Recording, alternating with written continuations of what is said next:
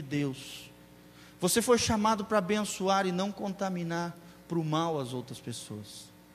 Amém? Vou contar uma história para você do que é enxergar as pessoas do ponto de vista de Deus. Havia numa cidade um rapaz terrível naquela cidade, era o conhecido nó cego, pilantra, safado, tudo que não, não prestava, vamos dizer assim. Era, era o terror da cidade. Era um cara tranqueira mesmo, como vocês dizem, né? Pessoa que roubava, matava, aprontava e sempre estava preso, saía, aprontava de novo. E um dia esse rapaz morreu, faleceu. E a, fe a cidade fez uma festa, né? Soltaram fogos. Bubu, é, morreu, fulano lá. Só que havia naquela cidade um homem de Deus, um homem especial, um velhinho, alguém que vivia numa cabana lá no final daquela cidade. E um desses dessas pessoas da cidade foi lá avisar o velhinho que aquele rapaz tinha morrido, que havia sido morto, que já estava e a cidade estava naquele alvoroço, naquela festa enorme. De repente, quando aquele homem falou: Você sabia que aquele fulano lá, terrível, não cego, isso, isso, aquilo, morreu e a cidade está em festa, soltando foguetes e tal? Aquele velhinho olhou para aquele rapaz que trouxe aquela notícia e falou apenas algumas palavras. Olhou para ele e disse: Aquele jovem tinha os olhos azuis tão bonitos. Enquanto todos naquela cidade haviam festejado e falado mal, e, e realmente aquele rapaz era até ruim, e haviam visto só aquilo que não prestava, aquilo de ruim na vida daquele jovem, aquele velhinho, por ser um homem de Deus, havia talvez visto a única coisa de valor e de positivo que havia naquele jovem. Fala comigo, aquele jovem tinha olhos azuis.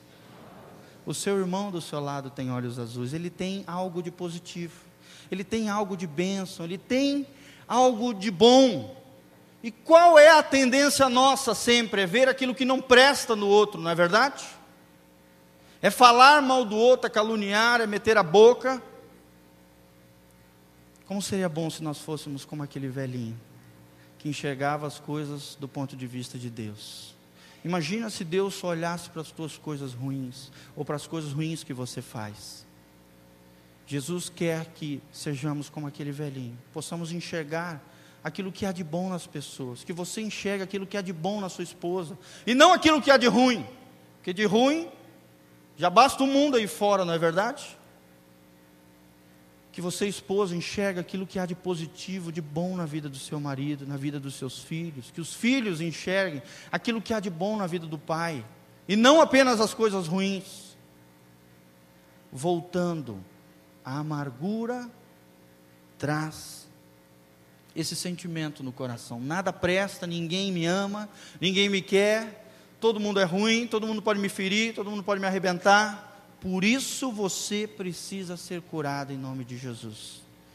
Com relação à ira, querido, a Bíblia diz: longe de vós toda amargura e cólera e ira, e gritaria e blasfêmia, e bem assim toda malícia.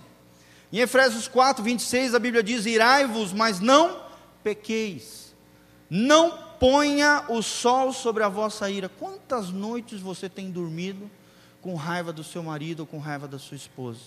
Quantas noites você que é casado, morreu brigado, morreu não, dormiu, está amarrado, morrer não, né? Glória a Deus, Jesus. Glória a Deus que você não morreu. Quantas noites você dormiu brigado ou de malzinho, cada um para o seu lado, com a sua esposa, querido.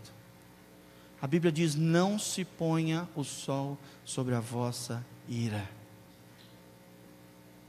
O sol está falando de noite e dia, de passar uma noite. Obrigado.